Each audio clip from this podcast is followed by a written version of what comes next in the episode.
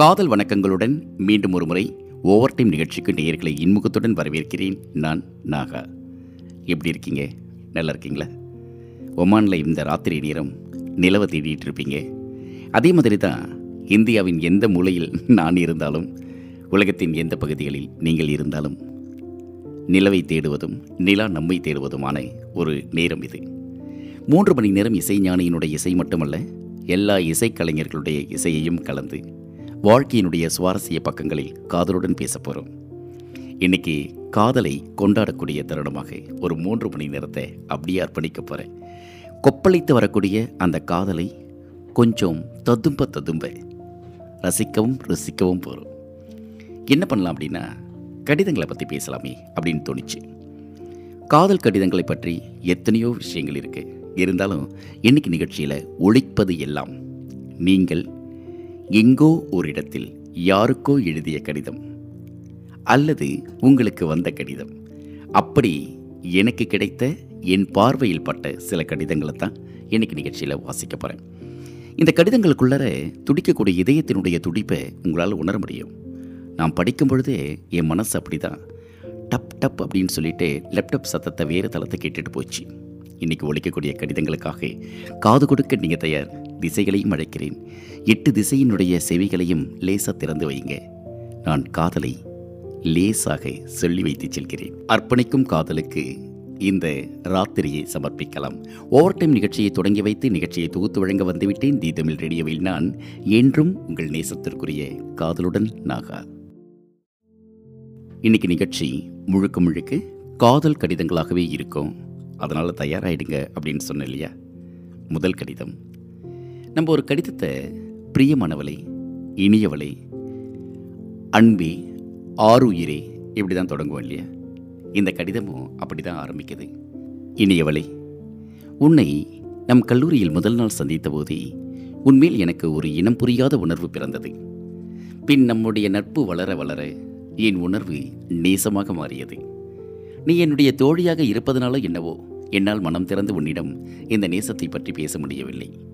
நம் நட்பில் விரிசல் வந்துவிடுமோ என்ற பயம் மறுபுறம்.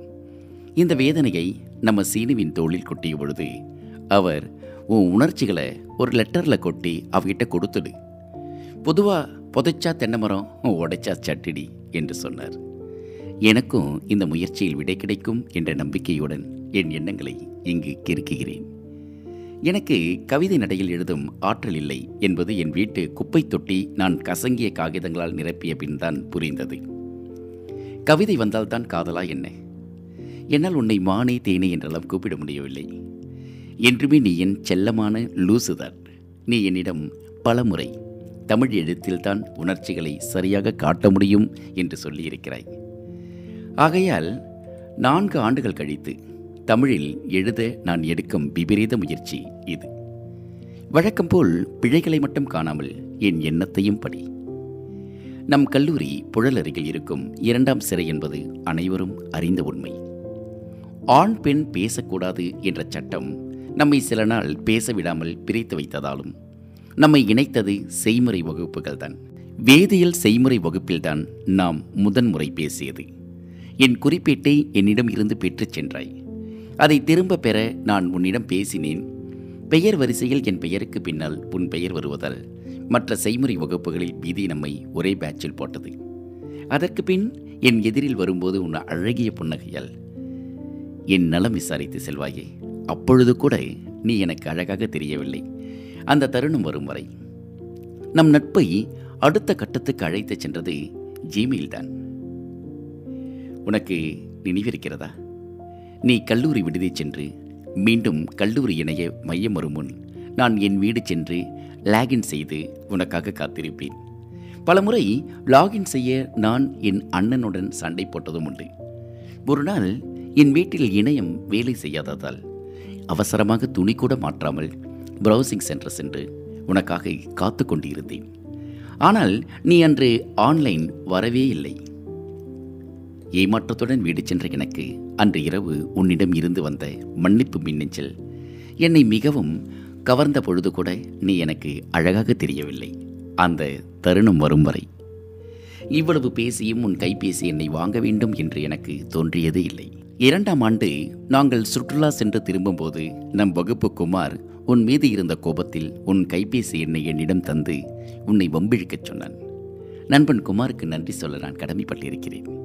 ஒருவேளை அவன் இதை செய்யாமல் இருந்திருந்தால் நாம் இந்த அளவு நெருக்கமாக ஆகியிருக்க முடியாதில்லையா?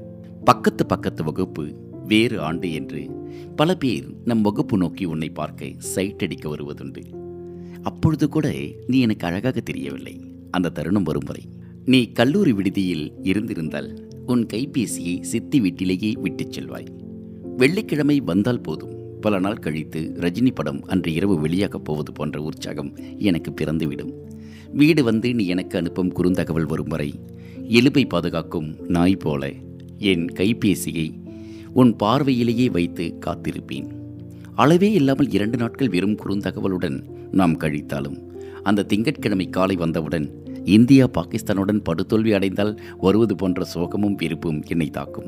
அடுத்த வெள்ளி வர மனம் இயங்கும் பொழுது கூட நீ எனக்கு அழகாக தெரியவில்லை. அந்த தருணம் வரும் வரை. ரொம்ப அழகாக போயிட்டுருக்கல கடிதம். அந்த தருணம் வரும் வரைனா எந்த தருணத்தில் அவங்க அழகாக தெரிஞ்சாங்க? இந்த கடிதத்தை படிக்கும்போது இனியவளே அப்படின்னு ஆரம்பிச்சிருக்காரு. அப்படியே ஒரு சயின்ஸ் ஸ்டூடெண்ட்டு ஒரு ஹையர் செகண்டரியில் தன்னுடைய அழகான அந்த ஒரு காதல் மலர்ந்த தருணத்தை கடிதத்தில் அப்படியே எழுதிட்டே போகிறாரு. அந்த தருணம் வரும் வரை, எந்த தருணம் வரும் வரை காத்திருக்கலாமா?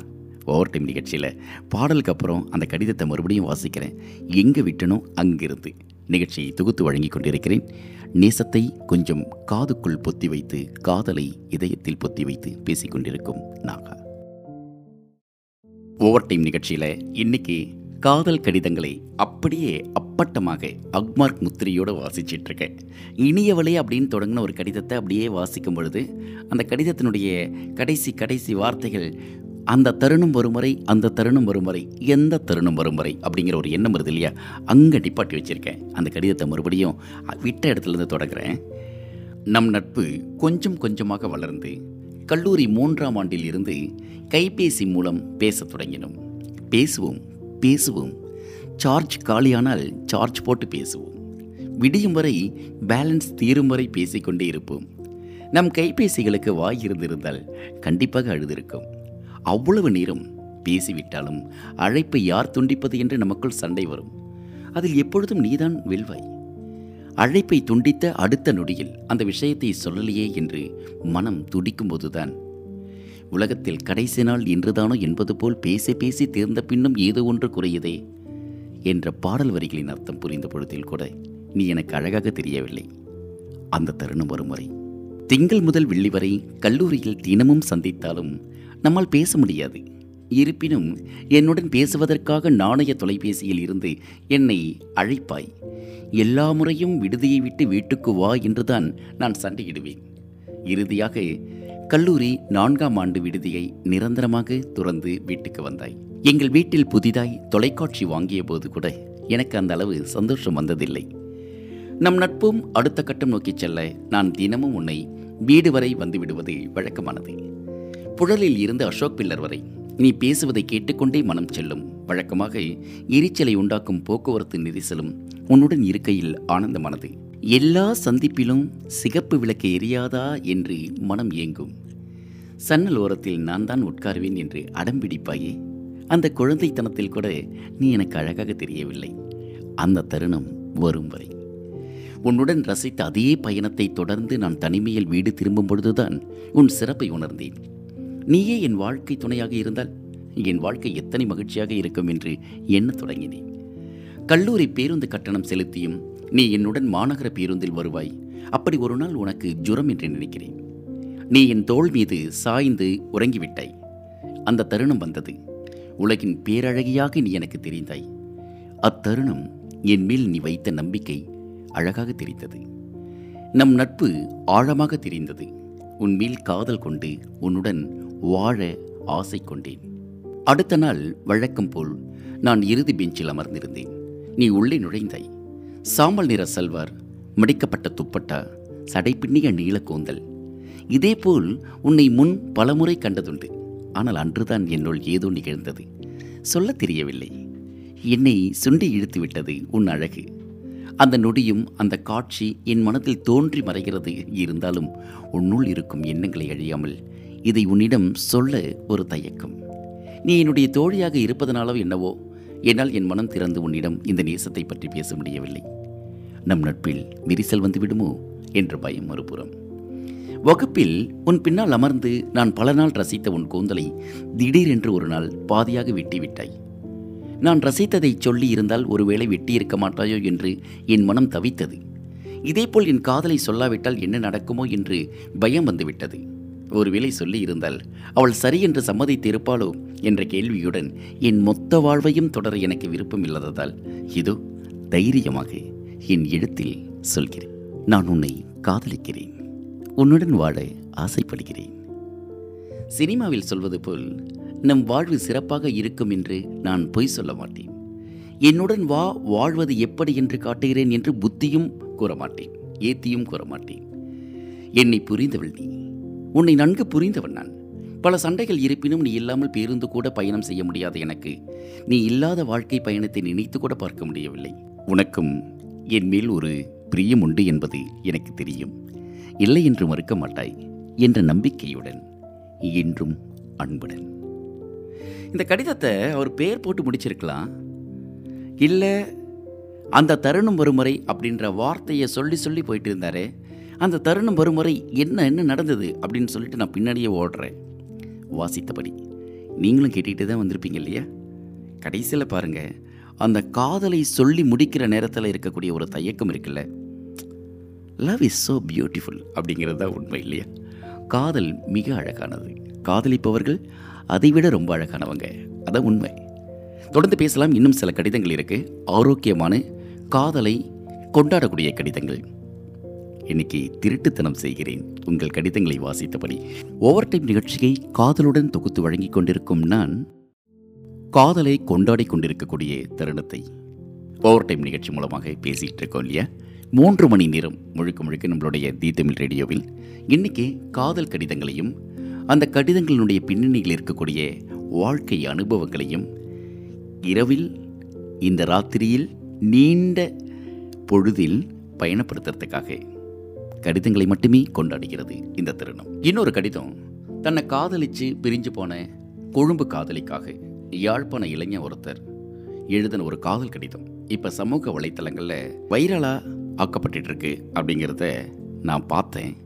சரி, அந்த கடிதத்தை வாசிக்கலாமே அப்படின்னு சொல்லிட்டு அந்த கடிதத்தை வாசிக்க போகிறேன். இப்போ டியர் பிரியா அப்படின்னு சொல்லிட்டு அந்த கடிதம் ஆரம்பமாகுது. பிரியா, உன்னை எனக்கு ரொம்ப பிடிக்கும். உன்னுடைய வாழ்க்கை முழுக்க சந்தோஷமாக வாழணும்னு நான் ஆசைப்பட்றேன். என்னுடைய வாழ்க்கையில் முதல் காதலும் முடிவு காதலும் நீ தான், நீ மட்டும்தான். உன்னோட பழகினது, உன்னோட கதைச்சது, உன்னோட சண்டையிட்டது எல்லாம் என்ற வாழ்க்கையில் மறக்க முடியாத நினைவுகள் பிரியா. என்ற வாழ்க்கையில் நான் சந்தோஷமாக இருந்தது உன்னோட இருந்தபோது மட்டும்தான். முதல்ல எல்லாம் ஒரே ஃபோன் பண்ணி சாப்பிட்டியா என்ற செய்கிற என்ற ஒரே ஃபோன் எடுத்துக்கிட்டு இருப்பேன். ரெண்டு பேரும் ராத்திரி முழுக்க கதைப்போம். அப்படி என்னத்தான் கதைச்சோம்னு தெரியாது, ஆனால் நித்திர கொள்ளாமல் கதைச்சிக்கிட்டே இருப்போம். ஆனால் இப்போ உன்னோட கதைச்சே பல மாதங்களாயிடுச்சு. என்ற பேரனுக்கு ஃபோன் வந்தால் ஓடி வந்து பார்ப்பேன், அது நீயா இருக்குமா அப்படின்ட்டு. ஆனால் ஒவ்வொரு முறையும் எனக்கு ஏமாற்ற மட்டும்தான் மிஞ்சும் பிரியா. அஞ்சு வருஷமாக ரெண்டு பேரும் கதைச்சோம். இப்போது அஞ்சு நிமிஷம் என்ற ஞாபகம் உனக்கு வரதான்ற ஒரு நப்பாசை. ஒவ்வொருத்தருடைய வாழ்க்கையிலையும் மறக்க முடியாத ஏதாவது ஒரு விடையும் இருக்கும். என்ற வாழ்க்கையில் அது நீ தான் பிரியா. உன்னோட பழகப்ப தான் உன்னுடைய அன்பு எனக்கு புரிஞ்சுது, புதுசாக தெரிஞ்சுது. அதோட ஒன்றை நல்ல குணம், மற்றவங்க மேலே வைக்கிற மரியாதை, எல்லோருடையும் நீ சகஜமாக பழகிற பழக்கம், குணம் எல்லாம் எனக்கு பிடிச்சது. அது உன் மேலே இன்னும் அன்பையும் பாசத்தையும் அதிகமாக்கிடுச்சு. என் மேலே நிறைய பாசமோ அன்போ நீ வச்சிருந்த, அது எனக்கு தெரியும். ஆனால் இப்போ அது எல்லாம் இல்லாமல் போயிடுச்சு. நீ என்னை விட்டுட்டு போவேன்னு நான் கனவுல கூட நினைக்கவே இல்லை. ஆனால் நிஜத்தில் அது நடக்குது. நடந்ததெல்லாம் மறந்துரு, நீ உன்ற வாழ்க்கையை பார், நான் என்ற வாழ்க்கையை பார்க்குறேன்ட்டு சொன்னேன். எப்படி மறக்கிறது? மறக்கிற மாதிரி நான் உன்னோட பொய்யா பழகலை அப்படிங்கிற வாழ்க்கையில் நடக்கிற ஒவ்வொரு விஷயமும் உன்னை ஞாபகப்படுத்திக்கிட்டே இருக்கும். என்னால் உன்னை மறக்க முடியாது. எனக்கு கவலை, அல்லது கஷ்டம் ஏதாவது இருந்தால் உன்ற ஃபோட்டோவை பார்ப்பேன். எல்லா பிரச்சனையும் அப்படியே மறந்து போயிடும் பறந்து போயிடும். உனக்கு ஒன்ற நிலைமை தெரியுமா பிரியா? உன்னோட சந்தோஷமாக வாழணும், உனக்கு பிடிச்சதை செய்யணும், உனக்கு பிடித்த மாதிரி நடந்துக்கணும், உன்ற அம்மா அப்பா என்ற அம்மா அப்பா மாதிரி பார்த்துக்கணும், நீ ஆசைப்பட்டதெல்லாம் செய்யணும், உன்னை யார்கிட்டையும் விட்டு கொடுக்காமல் பேசணும். நாங்கள் வாழ்க்கையில் ஒன்றா சேர்ந்த பிறகு எப்படி இப்படிலாம் நடந்துக்கணும், எப்படி இப்படியெல்லாம் சந்தோஷமாக வச்சுருக்கணும், எப்படிலாம் உன்னை சர்ப்ரைஸ் பண்ணணும், ஒரு ஒவ்வொரு விஷயத்தையும் நான் பிளான் பண்ணி பிளான் பண்ணி வச்சுருந்தேன். அப்படியே போதும் அந்த கடிதம். அந்த கடிதத்தை வாசிக்க வாசிக்க அடுத்து என்ன சொல்கிறார், என்ன எழுதியிருக்கார் அப்படிங்கிற ஒரு எதிர்பார்ப்பு எனக்குள்ளே அப்படியே தொத்த ஆரம்பிக்குது. இந்த அஞ்சு வருஷத்தில் உன்னோட சின்ன சண்டை பிடிச்சாலும் உன்னோட நான் கதைக்காமல் இருந்ததில்லை. எப்போவுமே ஒன்றை ஞாபகமாக தான் இருக்குது. அது எப்படி உனக்கு சொல்லி புரிய வைக்கிறதுன்ட்டு தெரியலை. உன்னோட கதைக்கணும், நீ என்ன செய்கிறேன்ட்டு கேட்கணும். என் மேலே இருக்கிற பாசத்தால் தான் நான் உனக்கு ஃபோன் பண்ணுறேன். ஆனால் நீ எனக்கு எல்லாம் சொல்லி என்ன பேசுவே? நீ என்ன பேசினாலும் உன்ற குரலை கேட்ட சந்தோஷத்தில் நீ பேசுனதெல்லாம் மறந்து போயிடுமே. உன்னை எனக்கு பிடிக்கும், உன்னை எனக்கு பிடிக்கும்ன்றெல்லாம் சொல்லுவியே. இப்போ என்னோடய கதைக்கு கூட உனக்கு பிடிக்கிறது இல்லைல்ல. நான் உன்னை ரோச்சர் பண்ணி கதைக்கிறேன்ட்டு சொல்கிறாய், என்னை போர் அடிக்கிறேன்ட்டு சொல்கிறாய். பிரியா, உன்னை ரோச்சர் பண்ணி நான் கதைக்க மாட்டேன். என்னை இப்போ உனக்கு பிடிக்கலையா பரவாயில்லை, ஆனால் உன்னை ரோச்சர் பண்ணி உன்னை கஷ்டப்படுத்தி நான் கதைக்க மாட்டேன். உன்ற சந்தோஷந்தான் எனக்கு முக்கியம். நீ எப்பவும் சந்தோஷமாக சிரிச்சுக்கிட்டே இருக்கணும். அதுக்காக நான் என்ன வேணாலும் என்ன வேணாலும் செய்வேன். ஆனால் உன்னை மறக்க மட்டும் சொல்லாது. வாழ்க்கையில் உன்னோட இருந்த காலம் மட்டும்தான் உண்மையான அன்பு, பாசம், அக்கறை, சந்தோஷம் எல்லாம் இருந்துச்சு. இப்போ என்ற வாழ்க்கையில் அதையெல்லாம் இல்லை. பிரியா, உன்னை நிறைய கஷ்டப்படுத்துகிறேன்ன, நீ எப்பவும் சந்தோஷமாக ஹாப்பியாக இருக்கணும். Miss you Priya, miss you. இந்த கடிதத்தை ஒரு இலங்கையில் இருந்த ஒரு தம்பி எழுதியிருக்கார். தன்னை காதலித்து பிரிஞ்சு போன கொழும்பில் இருக்கக்கூடிய தன்னுடைய காதலிக்காக அந்த யாழ்ப்பாணத்து தம்பியுடைய கடிதம். அது இணையத்தில் பரவலாக போயிட்டுருக்கு. நிறைய பேர் இந்த கடிதத்தை வாசிக்கும் பொழுதெல்லாம் லேசாக துணுக்குடுறாங்க. காதலை காலம் காயப்படுத்தி இருந்தாலும் எங்கோ ஒரு இடத்துல களிம்பு தடவிட்டு தான் இருக்குல்ல. தொடர்ந்து பேசலாம், நிறைய கடிதங்கள் கைவசம் இருக்குது. ஓவர் டைம் நிகழ்ச்சியை கேட்டுட்ருக்கீங்க. நிகழ்ச்சியை காதலுடன் தொகுத்து ஒழுங்கி கொண்டிருக்கிறேன் நான், நாகா. ஓவர் டைம் நிகழ்ச்சியை கேட்டுட்ருக்கீங்க. நிகழ்ச்சியை தொகுத்து வழங்கி கொண்டிருக்கிறேன் நான், நாகா. இன்றைக்கி தி தமிழ் ரேடியோவில் இந்த ராத்திரி நேரத்தில் நம்ம பேசுகிறது எல்லாமே காதல் கடிதங்கள். நீங்கள் எழுதிய கடிதங்களை நீங்களே ஒரு தடவை வாசித்து பாருங்களேன். இன்றைக்கி எழுதி வச்சுடுங்க. சில ஆண்டுகள் கழித்து நேரம் கிடைக்கும்பொழுது அந்த கடிதத்தை எடுத்து வாசிங்களேன். அந்த நினைவுகளும் அந்த கனவினுடைய உணர்வுகளும் அது என்னவோ பண்ணோம். அதுதான் அதுதான் காதல். காதல் அப்படிங்கிறது இன்ஃபேக்சுவேஷன், காதல் அப்படிங்கிறது உடல் தேவை, இதெல்லாம் கடந்து காதல் என்பது அது ஒரு ஆன்மாவின் தரிசனம் அப்படின்னே சொல்லிக்கலாம் இல்லையா? இன்னொரு கடிதத்துக்கு போகலாம். காதல் ஒரு மனிதனுள் எத்தனை மாற்றங்களைத்தான் ஏற்படுத்தி விடுகிறது. புத்தனாய் இருப்பவனையும் பித்தனாய் ஆக்கிவிடும் உணர்வு காதல். என் காதலே, உன்னை கண்டபோதும் என்னுள் அத்தகையதோர் உணர்வு ஏற்பட்டது. எனக்காக நீ ஜனித்த நொடி அது நம் உறவும் பிறந்த நொடி. காதலை வெளிப்படுத்தலாமா? உன்னிடம் இருந்து கிடைக்கும் பதில் எப்படிப்பட்டதொன்றாயிருக்கும்? ஆத்திரம் கொள்வாயோ? அன்றே கண்டு கொள்ளாது உதாசீனப்படுத்தி விடுவாயோ? மறுத்து விடுவாயோ? அல்லது காதலை ஏற்றுக்கொள்வாயோ? உனது முடிவு எதுவாயினும் அதை ஏற்றுக்கொள்ள சித்தமாயிருக்கிறேன். இதயம் என்னும் அற்றைய பாத்திரத்தில் அன்பெனும் அமுதமாய் நீ ஊற்றெடுக்க யாசகனாய் காத்திருக்கிறேன் உனக்காக மட்டுமே. அன்பு கொடுக்கும் அரவணைப்பு, பாசத்தின் தேடல், நேசத்தின் மொழி, துணையின் பலம், உரிமையின் வெளிப்பாடு, உண்மையான நெஞ்சம், என் உள்ளம் தன் பிரதிபலிப்பு, இவை அனைத்தும் உன்னுள் நான் கண்டேன். என் நெஞ்சினுள் உன்னை நிறைத்திட்டேன். இதய வாசலை திறந்து வைத்துக்கொண்டு நிற்கிறேன் இன்பத்தென்றலுக்காய். அப்போது மௌனமாய் வந்து நான் அறியாத நொடியில் என்னை தழுவிய பூங்காற்றடி. எப்படி வந்தாய், எப்போது வந்தாய் என்பதெல்லாம் தெரியவில்லை. ஆனால் உன் வரவு என்னுள் மிகப்பெரிய மாற்றத்தினை ஏற்படுத்தியது. உன் கரம்தனை பற்றி உலகை வளமர காத்திருக்கிறேன். உன் தோள்களில் சாய்ந்த கதைகள் பல பேசிட விழைகிறேன். உந்தன் காதுகளில் கிசு கிசுக்கும் தென்றலாய் நான் இருக்க ஆசைப்படுகிறேன். நொடிப்பொழுதும் உன்னை விட்டு நீங்காது என்றென்றும் உன் இதயத்தில் நிறைந்திருக்க விரும்புகிறேன். உன்னை காணும் வரை நான் அறியவில்லை. நீ என்னுள் இத்தனை பெரிய மாற்றத்தினை ஏற்படுத்துவாய் என்று என் உள்ளமதை கொள்ளையிட்டு என் உள்ளந்தனை என் உறைவிடம் ஆக்கினாய். நீயும் நானுமாய் எங்கெங்கோ இருந்தோம், இன்று நாமாய் காதலில் இணைந்து நிற்கின்றோம். நீ நானாகி, நான் நீயாகி, நம்மிடையே மௌன மொழியாகி, நினைவுகள் பாலமாகி இணைத்திருக்கிறோம், இணைந்திருக்கிறோம்.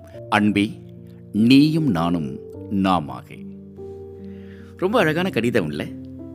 இவர் யாருக்காக எழுதியிருக்கார், இல்லை இந்த கடிதம் யார் எழுதுனாங்க அப்படிங்கிறதெல்லாம் கடந்து வெறும் பொயட்டிக்கான வார்த்தைகளை மட்டுமே பயன்படுத்தியிருக்கும் போது கூட அதுக்குள்ளே ஒரு சுகம் இருக்குல்ல? நிச்சயமாக காதல் கடிதங்களை வாசிக்கிறதும், அந்த காதல் கடிதங்களை நம்ம காது கொடுத்து கேட்குறப்பையும் ஏதோ நமக்கான காதலே நம்ம வந்து கொண்டாடுற மாதிரியான ஒரு உணர்வு வருது இல்லை? அதாவது திரையரங்கத்தில் திரைப்படத்தினுடைய திரையில் காட்சிகளாக ஓடும் பொழுது நம்ம எல்லாருக்குமே சந்தோஷம், ஆனால் திரை அப்படியே தான் இருக்கும். காதல் அப்படிங்கிற வார்த்தையை கேட்கும்போது நம்மளுக்குலாம் மிகப்பெரிய புலகாங்கிதம் இல்லை? நிச்சயமாக நிறைய பேசலாம். இன்னும் சில கடிதங்கள் கைவசம் இருக்குது. ஓவர் டைம் நிகழ்ச்சியுடன் இணைந்திருங்கள். தி தமிழ் ரேடியோவில் நிகழ்ச்சியை தொகுத்து வழங்கிக் கொண்டிருக்கிறேன் நான், நாகா. ஓவர் டைம் நிகழ்ச்சியில் இன்றைக்கி காதல் கடிதங்களை தான் நம்ம வாசனை பிடித்து கொண்டு வாசித்தும் நேசித்தும் கொண்டிருக்கிறோம் அப்படி தான் சொல்லணும். ஏன்னா காதல் கடிதங்களுடைய வாசனை எப்பொழுதுமே ரம்மியமானது. என்னதான் ஃப்ராக்ரன்ஸ் அப்படின்னு சொல்லும்பொழுது நீங்கள் என்ன பர்ஃப்யூம் போட்டிருக்கீங்க அப்படின்னு யாராவது கேட்டால் காதல் என்கிற பர்ஃப்யூம் போட்டிருக்கிற அப்படின்னு சொல்லி பாருங்களேன். அது அத்தனை மக்களையும் மயக்கும் சக்தி கொண்டது, அத்தனை பேரையும் நேசிக்க வைக்கக்கூடிய சக்தி கொண்டதுன்னு சொல்லலாம். சரி, இன்றைக்கி கடிதங்கள், இன்னொரு கடிதம் கையில் இருக்குது. நேரடியாக கடிதத்துக்கே போயிடலாம். அன்புள்ள ஜே, நான் அதை செய்ய சொன்னேன், நீ மகிழ்ச்சி அடையவில்லை. ஒவ்வொரு முறையும் நான் உன்னுடன் பேச முயற்சித்த போது நீங்கள் என்னை ஒருபோதும் திருப்பி அனுப்ப மாட்டீர்கள். எல்லோரும் நான் மகிழ்ச்சியாக இல்லை என்று பார்த்தேன். நான் மகிழ்ச்சியாக இல்லை என்ற உண்மையை பற்றி நான் உங்களுடன் பேச முயற்சிக்கும் போது நீங்கள் என்னை வெடித்தீர்கள். நான் அதை பற்றி எப்போதும் பேச முயற்சித்தேன், மன்னிக்கவும். ஒரு நாள் நான் உங்களுடன் பேச வந்தபோது நான் போராட விரும்பவில்லை. சரி, நீங்கள் நண்பர்களாக இருக்க விரும்பினால் நாங்கள் அதை சிறிது நேரம் முயற்சி செய்யலாம். நான் எந்த வகையிலும் கவலைப்படுவதில்லை. நான் உன்னை காதலிக்கவில்லை, நான் உங்களுடன் இதை இருக்கவும் விரும்பவில்லை. இதுதான் நாங்கள் கடைசியாக நடத்திய சண்டை. நான் உன்னை பார்த்தபோது அக்டோபரில் நடந்த ஒரு கால்பந்து விளையாட்டில். ஓ ஆம், உங்கள் நண்பர்களுடன் நீங்கள் என்னை கடந்தபோது நான் உன்னை நிறுத்த விரும்பினேன். நான் உன்னை அறைந்தேன். நான் உங்களிடம் பல விஷயங்களை செய்ய விரும்பினேன், ஆனால் நான் செய்யவில்லை. ஏன்? ஏனெனில் இறுதியில் நீங்கள் அதை மதிக்கவில்லை.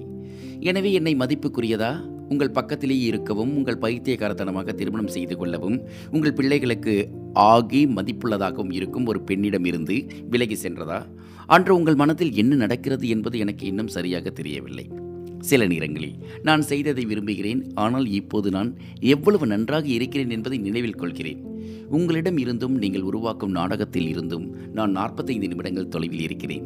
நீங்கள் அதிக அளவு உட்கொள்ளப் போகிறீர்களா அல்லது ஆல்கஹால் விஷத்தால் இறந்து விடுவீர்களா என்று நான் கவலைப்பட வேண்டியதில்லை. அந்த தொலைபேசி அடைப்பை பெறுவது பற்றி கவலைப்படுவது இனி என் பிரச்சனை அல்ல என்பதை அறிந்து இரவில் நன்றாக தூங்குகிறேன். அது எவ்வளவு கொடூரமானது என்று எனக்கு தெரியும், ஆனால் அதைவிட நான் மிகவும் தகுதியானவன். நீங்கள் சந்திக்க விரும்பும் ஒரு நேரம் வந்தால் நான் தயவு செய்து நிராகரிப்பேன். நான் பின்னோக்கி செல்ல தேவையில்லை. நீங்கள் எப்போதும் என் முதல் அன்பர்களில் ஒருவராக இருப்பீர்கள். அதற்காக நான் நன்றியுள்ளவனாக இருக்கிறேன். இருப்பினும் நீங்கள் பலமுறை என் இதயத்தை உடைத்தீர்கள். அந்த வகையான சிகிச்சைக்கு நான் தகுதியற்றவன். நீங்கள் இருக்கும் ரெட்னெக் இடியட்டுக்காக நான் எப்போதும் உன்னை நேசிப்பேன், ஆனால் இனி உன்னை காதலிக்க முடியாது. எனக்கு ஸ்திரத்தன்மை மற்றும் தோள்களில் தலையை சாய்த்து கொண்ட ஒருவர் தேவைத்தான். நீங்கள் ஒருபோதும் அந்த நபராக இருக்கப் போவதில்லை. நான் உன்னை நேசிக்கிறேன், ஆனால் இனி என்னை என்னால் உங்களை நேசிக்க முடியாது. எப்படி இந்த கடிதம்னா, ஒரு ஆங்கிலம் தமிழ்படுத்தப்பட்டு, தமிழ் ஆங்கிலப்படுத்தப்பட்டு, அல்லது பிற மொழியில் பேசிய ஒரு வசனத்தினுடைய பின்னணியாக தான் இதை நான் பார்க்குறேன். ஆனால் இந்த கடிதத்தினுடைய சாராம்சம் என்னென்னா, ஒரு பெண் வந்து பேசுகிற மாதிரியான கடிதமாக தான் இணையதளத்தில் இருக்குது. இந்த கடிதத்தை வாசிக்கும் பொழுது மனசுக்குள்ளே என்ன ஒரு தோணுது தெரியுமா? ஒருத்தங்க தன்னை ஏமாற்றிட்டாங்க அப்படிங்கிறத தாண்டி தான் சொல்ல விரும்புவதை அல்லது தனக்குள் ஏற்பட்ட ஒரு எதிர்பார்ப்பை தன்னுடைய இணையிடம் இறக்கி வைப்பதற்கு சம உரிமை ரெண்டு பேருக்குமே இருக்குது அப்படிங்கிறது மட்டும்தான் என்னால் புரிஞ்சிக்க முடிஞ்சது. சில வேகமான கடிதங்களை வாசிக்கிறதும் சில சுகமான கடிதங்களோட நம்ம விவாதிக்கிறதும் ஆகச்சிறந்த ஒரு பொருளை நம்ம வந்து தர்க்கத்திற்கு உள்ளாக்கிக்கிறதும் தான் இந்த நேரத்தினுடைய அழகு. காதல் மென்மையாக தான் இருக்கும், இல்லை மென்மையாக இல்லாமல் கொஞ்சம் வன்மையாக போகும். காதல் கொஞ்சம் வேகமாக பேசும், வேகமாக பேசிகிட்டு இருக்க சமயத்தில் கொஞ்சம் நிதானமாக நம் காதுகளை கொஞ்சம் கடித்து விட்டு கதறி துப்ப வைத்து அலற வைக்கவும் செய்யும். இப்படிலாம் பேசிகிட்டு இருக்கலாம் இல்லையா? காதல் எப்பயுமே இப்படி தாங்க. எதையும் நிதானமாக அணுகச் சொல்லும், எதையும் வேகமாக பார்க்கச் சொல்லும். தொடர்ந்து பேசலாம் ஓவர் டைம் நிகழ்ச்சியில். நிகழ்ச்சியை தொகுத்து வழங்கிக் கொண்டிருக்கிறேன் நான், நாகா. ஓவர் டைம் நிகழ்ச்சியில் அடுத்த கடிதத்துக்கு போகலாமா? இந்த கடிதம் தன்னுடைய முன்னாள் காதலிக்கு எழுதப்பட்ட ஒரு கடிதமாக பார்க்குறேன். அன்புள்ள முன்னாள் காதலிக்கு, உன்னை நித்தம் நினைத்து முற்றத்து விளக்குமாறாய் தேய்ந்து போன உனது முன்னாள் காதலன் எழுதி கொள்வது. கடந்த நான்கு ஆண்டுகளுக்கு முன்பு நான் உன்னை சந்தித்தேன். இது உனக்கு நினைவில் இருக்காது. அப்படி இருந்திருந்தால் அதற்கு ஏதாவது வேறு காரணம் உன் சார்பில் நீ வைத்திருப்பாய். உன்னை முதன் முதலில் கண்டவுடனேயே காதல் பிறந்துவிட்டது. கூடவே கருமாதியும் முடிவாகிவிட்டது. அன்று எனக்கு ஒன்றும் புரியவில்லை. அத்தனையும் அழகான நிமிடமாகவே கழித்து கொண்டிருந்தேன். உன்னிடம் என் காதல் சொல்ல நான் பட்டபாடு கொஞ்சமா நஞ்சமா. ஒரு முறை நீ நடந்து செல்லும் பொழுது உன் சொடுகு நிறைந்த தலையில் இருந்து விழுந்த பேன் ஒன்றை கண்டெடுத்து அதை உன்னிடம் திருப்பி தரும்போது நீ என்னை பார்த்து கியூட் பாய் என்று சொன்ன பொழுது நான் அடைந்த சந்தோஷத்திற்கு அளவே இல்லை தெரியுமா? ஆனால் அதற்கான அர்த்தம் எனக்கு இன்னும் தெரியாது, இன்னமும் தெரியாது. இதற்காகவே எனது நண்பர்களுக்கு ஒரு மாதம் தொடர்ந்து பார்ட்டி கொடுத்தேன். அது மட்டுமா, நான் எனது காதல் முயற்சியை கைவிடவில்லை. அதற்கு பிறகும் ஒரு நாள் உன் பாட்டியோடு நைட்டி போட்டபடி நீ நள்ளிரவு நேரம் உங்கள் அக்கா வீட்டுக்கு போய் வரும்போது நாலு பேர் உன்னை பார்த்து நாதாரித்தனம் பண்ணிடுவாங்கன்னு பயந்து போய் பேட்டியோட நான் முச்சா போனது உனக்கு தெரியாது. காதலை தெரியாது, என்னுடைய காதலும் தெரியாது. இப்படியெல்லாம் தனக்குத்தானே நொந்துக்கிட்டு நான் கடைசியாக ஒரு தீவிர முயற்சியில் இறங்கினேன். ஒரு நாள் நீ பாடசாலை முடிந்து பசியோடு வீட்டிற்கு போகும்போது பதறி அடித்த என் உள்ளம் ஓடிப்போய் ஒரு குச்சி மிட்டாய் வாங்கி வந்து உன் கையில் கொடுக்கும்போது உனது அண்ணன் அதை பார்த்துவிட்டு என்னை தனியாக அழைத்து சென்று, ஏண்டா எனக்கும் கொடுக்கலாம்ல என்று என்னை கும்மு கும்மு என்று கும்மினானே, அப்போது கூட உன் மீது நான் வைத்த காதல் மாறவில்லை தெரியுமா? கடைசியாக உன் வீட்டில் உனக்கு கல்யாண பேச்சு எடுத்தபோது தாங்க முடியாமல் நான் தற்கொலை பண்ண உன்னிடம் ஐடியா கேட்டபோது பள்ளி விழுந்த சாப்பாடு சாப்பிட்டா விஷமேறி நீ செத்துடுவே என்று சொன்னாய். நானும் ஒன்றா ரெண்டா எத்தனையோ பள்ளி மிட்டாய் வாங்கி சாப்பிட்டேன். ஆனால் என் உயிர் என்னை விட்டு போகவில்லை. அதற்கு பதிலாக நீதான் என்னை விட்டு சென்று விட்டாய். உனக்கு ஒழுங்காக தற்கொலை செய்வதற்கும் யோசனை சொல்ல தெரியவில்லை என்று எத்தனை நாள் நான் தனியாக அழுதிருக்கிறேன் தெரியுமா உனக்கு? ஆனால் நீயோ இன்று என்னை ஏமாற்றிவிட்டு இன்னொருவரை திருமணம் செய்து கொண்டு அது சரிவராமல் மறுமணமும் முடித்து விட்டாய். ஆனால் நானோ உன்னை காதலித்த பாவத்திற்காய் குடியும் கும்மாளமுமாய் வாழ்க்கையை அனுபவித்து தெரிந்தவன் இன்று ஒவ்வொரு நாளும் வேலைக்கு சென்று எனது குடும்பத்தை பார்த்து முகத்தில் தாடி வைக்கக்கூட நேரம் இல்லாமல் இருக்கிறேன். இதில் எந்த லட்சணத்தில் உன்னை நினைப்பது? இருந்தாலும் இந்த மடல் மூலமாக எனது காதல் வலிமையையும் என் மனதையும் திடப்படுத்தி எதிர்காலத்தில் இப்படி ஒரு சரித்திர காதல் இருந்தது என்பதை எல்லோருக்கும் தெரியப்படுத்தவே இந்த கடிதமாகும். எனவே காதலியே, இந்த கடிதம் உன் கரம் சேரும்பொழுது நான் எனது புது மனைவியுடன் தேனிலவு சென்றிருப்பேன். நீ எங்கிருந்தாலும் வாழ்க வாழ்க வாழ்க. அதாவது இந்த காதல் கடிதங்கள் எழுதுறது அப்படிங்கிறப்ப ஆளாளுக்கு ஒவ்வொரு விதமான விஷயம். சோகத்தை மட்டும்தான் எழுதணும், சோகமாக தான் இந்த கடிதம் இருக்கணும் அப்படிங்கிறதும், தன்னுடைய காதல் பிரேக்கப் ஆகிடுச்சு, தன்னுடைய காதல் நிறைவேறலை அப்படின்னா அது ஏதோ வருத்தத்தினுடைய உச்சக்கட்டத்தினுடைய விளிம்பில் நாம் நின்றுட்டு இருக்க மாதிரியான ஒரு தோற்றத்தை, ஒரு மாய தோற்றத்தை உண்டாக்கும் இல்லையா? அதெல்லாம் வேண்டாம் அப்படிங்கிறத இது வந்து ஏற்படுத்துகிறதா நான் பார்க்குறேன். அப்படிப்பட்ட கடிதமாக தான் இந்த கடிதம் இப்போ போயிடுச்சு. தொடர்ந்து பேசலாம் ஓவர் டைம் நிகழ்ச்சியில். நிகழ்ச்சியை தொகுத்து வழங்கி கொண்டிருக்கிறேன் தி தமிழ் ரேடியோவில் நான், நாகா. ஓவர் டைம் நிகழ்ச்சியில் இன்றைக்கி காதல் கடிதங்களை வாசித்து கொண்டிருக்கிறேன், காதல் நினைவுகளுடன், நாகா. அடுத்த கடிதத்துக்கு போகலாமா? என் வருங்கால காதலிக்கு ஒரு கடிதம். என்னவளே நீ எங்கே அப்படின்னு ஆரம்பிக்குது. அந்த கடிதத்தினுடைய உள்ள அம்சத்தை அப்படியே கொஞ்சம் அப்படியே பூத கண்ணாடி வச்சு பார்க்கலாம். இனியவளே, யாரென்றே தெரியாத உன்னை முதன் முதலில் சந்திக்கப் போகும் நாளை எதிர்பார்த்து ஆவலுடன் காத்திருக்கும் ஒருவன் உனக்கு எழுதும் முதல் கடிதம் இது. வெகு நாட்களாக உனக்கு கடிதம் எழுத வேண்டும் என்று நினைத்திருந்தேன். நீ எப்படி இருப்பாய் என்று மனதிற்குள் உன்னை பற்றி கற்பனை ஓடிக்கொண்டே இருக்கிறது. எத்தனை நாளைக்குத்தான் உன்னை கற்பனையில் வைத்து கவிதை செய்வது? என் கவிதையின் கருப்பொருளே, என் கவிதை தீரும் முன் ஒரு முறையேனும் உன்னை பார்த்துவிட்டால் புதிய கவிதை ஊற்றுக்கள் பிறக்கும் என் மனதிற்குள். பலரும் காதல் நோயினால் அவதிப்படுகையில் காதலியே இல்லாததால் அவதிப்படும் புதிய வகை நோய் பற்றி அறிந்திருக்கிறாயா? உனது நினைவுகளால் என் இரவின் நீளத்தை அதிகப்படுத்தியபடி இன்னும் எத்தனை நாள்தான் என்னோடு கண்ணாமூச்சாடுவை? எந்த இளம்பெண்ணை புதிதாய் பார்த்தாலும் என்னவளாய் இருக்கக்கூடாதோ என்று மனது ஒரு நொடி அதிர்ந்து மீள்கிறது. இந்த நரக வேதனையை இன்னும் எத்தனை நாளைக்குத்தான் நான் அனுபவிக்க வேண்டும் என்று நினைக்கிறாய்? உனக்கு எது பிடிக்கும் என்று தெரியாத நிலையில் இப்பொழுது இருந்தே பரிசு பொருட்களை வாங்கி சேமிக்க பிடிக்கவில்லை. ஏதோ ஒரு பரிசு பொருள் உனக்கு பிடிக்காமல் போனால் எனக்காக அதை ஏற்றுக்கொள்ளும் சங்கடம் உனக்கு வேண்டாம். நமது முதல் சந்திப்பு கடந்த காலமா அல்லது எதிர்காலமா? இதற்கு முன் நாம் எங்கேனும் சந்தித்திருக்கலாம், ஓரிரு வார்த்தைகள் கூட பேசியும் இருக்கலாம். அவ்வாறு நடந்திருப்பின் நீதான் என்னவள் என்று அந்த கணம் உணர்த்தாமல் போனது ஏன்? போனது போகட்டும். இனியாவது என்னை தேடி வருவாயா? என் அறை முழுவதும் என் நினைவலைகளால் நிரப்பியிருக்கிறேன். அந்த நினைவலைகள் மொத்தமும் நீ. என் வீட்டு பூந்தோட்டம் உன் வரவிற்காக காத்திருக்கின்றன. என் வீட்டு வாயிற்படி உன் பாதம் தொட பாதை பார்த்திருக்கின்றன. அதிக நாட்கள் காக்க வைக்காதே, பாவம் அவைகளுக்கு புலம்ப கூட இயலவில்லை. நாம் பேசப்போகும் காதல் மொழிகளுக்காக வார்த்தைகள் காத்து கிடக்கின்றன. நாம் சந்தித்து கொள்ளப் போகும் இடங்கள் நம்மை எதிர்பார்த்து ஏகாந்தத்தில் மூழ்கி கிடக்கின்றன. நாம் இட்டுக்கொள்ளப் போகும் முத்தங்கள் நமக்காக தவம் இருக்கின்றன. நாம் வாழவிருக்கும் வாழ்க்கை நம்மை வரவேற்க ஆவலுடன் இருக்கிறது. நீ என் மனதை கொள்ளை கொள்ளும் நாளுக்காக ஏக்கத்துடன் நானும் காத்திருக்கிறேன். என் மனதிற்கு இனியவளை இனியாவது வந்துவிடு. பெண்ணே, காலம் காலமாக வாழும் காதலுக்கு நம்மையும் அர்ப்பணிப்போம். காதலை எடுத்துரைக்க ஒரு புது மொழி கண்டுபிடிப்போம். மனித வாழ்வில் காதலின் மகத்துவத்தை மக்களுக்கு எடுத்துரைப்போம். என் மனதிற்கு இனியவளை இனியாவது வந்துவிடு. இத்தனை காலமும் நம்மை பிரித்து வைத்திருக்கும் அந்த கடவுளிடம் கேட்டே ஆக வேண்டும். இன்னும் எத்தனை நாட்கள் என்னவளை என்னிடம் இருந்து மறைத்து வைக்கப் போகிறாய்? எனது ரசனையின் உச்சமாய் இருக்கப் போகின்றவளை கேள், என் மனதின் ஓசையை ஒரு நிமிடம் செவிசாய்த்து கேள் அப்படின்னு அந்த கடிதத்தை எழுதியிருக்கார்.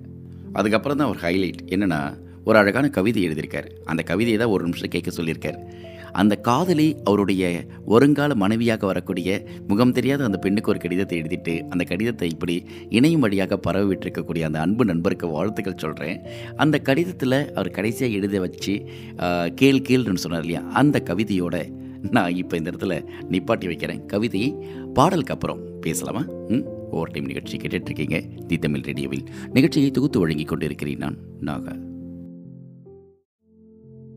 நிகழ்ச்சியினுடைய நிறைவு தருணத்தில் நிற்கிறோம். இன்றைக்கி காதல் கடிதங்களை மட்டுமே பேசிகிட்ருக்கோம். காதல் கடிதங்களை மட்டுமே படித்து கொண்டு அதன் பின்னணியில் இருக்கக்கூடிய உணர்வினுடைய சங்கமத்தில் அப்படியே சங்கமிச்சுக்கிட்டு இருக்கோம் இல்லையா? ஒரு கடிதம், அந்த கடிதத்தை பாடலுக்கு முன்னாடி வாசித்தேன். முகம் தெரியாத தன்னுடைய காதலி வருங்காலத்தில் தனக்கு மனைவியாக வரக்கூடிய அந்த முகமறியாத பெண்ணுக்காக ஒரு கடிதத்தை எழுதியிருக்கக்கூடிய ஒருவருடைய கடிதம் தான் அது. அந்த கடிதத்தை வாசித்து முடிக்கும் பொழுது ஒரு நிமிஷம் கேளு அப்படின்னு சொல்லிட்டு அந்த கடிதத்தினுடைய கடைசி வரிகள் கவிதைகளாக நிரப்பப்பட்டிருந்தது. அந்த கடிதத்தை அந்த கவிதையை வாசிக்காமல் நிப்பாட்டி வச்சுருக்கேன். அதை தான் இப்போ வாசிக்க போகிறேன். என்னவளை நீ எங்கே அப்படின்னு அந்த கவிதை தொடங்குது.